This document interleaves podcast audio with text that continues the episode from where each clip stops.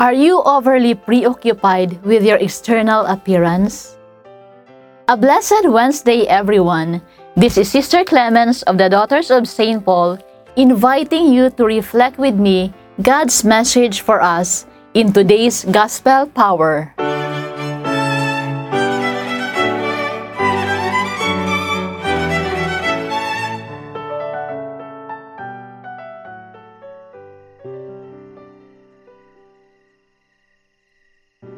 Jesus called the crowd again and said to them, Listen to me, all of you, and understand. There is nothing outside a person that by going in can defile, but the things that come out are what defile. When he had left the crowd and entered the house, his disciples asked him about the parable. He said to them, Then do you also fail to understand? Do you not see that whatever goes into a person from outside cannot defile, since it enters not the heart, but the stomach, and goes out into the sewer?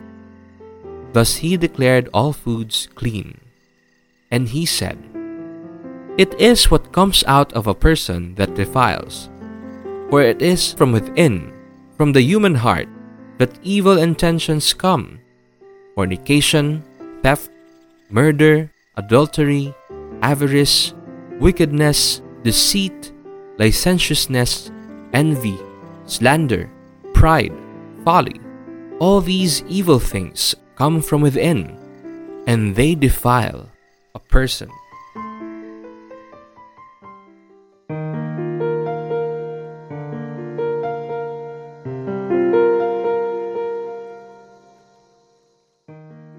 Jesus turns the dispute over purity of the hands into a call to purity of the heart. Today's gospel, which continues from yesterday's, very aptly addresses today's obsessive preoccupation with external appearance. People lavishly spend on cosmetics and procedures that enhance physical looks, but to please whom? God does not see as a mortal who sees the appearance. The Lord looks into the heart. True beauty is projected from a pure heart. It is a beauty that never wears out nor needs enhancement. It is the beauty of one who is interiorly free from the pressure of the world's expectations and standards of acceptability. God's approval suffices and is all that matters. Let us pray. Lord Jesus, create a clean heart in us and deliver us from the vanity of trying to please the world. Amen.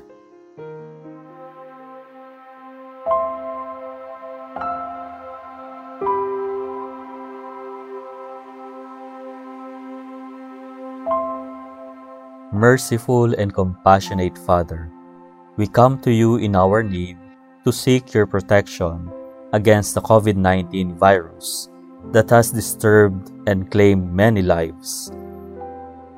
We ask you now to look upon us with love and by your healing hand, dispel the fear of sickness and death, restore our hope, and strengthen our faith. We pray that you guide the people tasked to find cures for this disease and to stem its transmission. We thank you for the vaccines developed, made possible by your guiding hands. Bless our efforts to use these vaccines to end the pandemic in our country. We pray for our health workers that they may minister to the sick with competence and compassion. Grant them health in mind and body, strength in their commitment, protection from the disease. We pray for those afflicted. May they be restored to health. Protect those who care for them. Grant eternal rest to those who have died. Give us the grace in these trying times to work for the good of all and to help those in need. May our concern and compassion for each other see us through this crisis and lead us to conversion and holiness. Grant all this through our Lord Jesus Christ, your Son, who lives and reigns with you in the unity of the Holy Spirit, God, forever and ever. Amen. We fly to your protection, O Holy Mother of God. Do not despise our petition in our necessities, but deliver us always from all dangers. O glorious and blessed Virgin. Amen. Our Lady, health of the sick, pray for us. Saint Joseph, pray for us. Saint Raphael the Archangel, pray for us. Saint Roch, pray for us. Saint Lorenzo Ruiz, pray for us. Saint Pedro Calungsod, pray for us.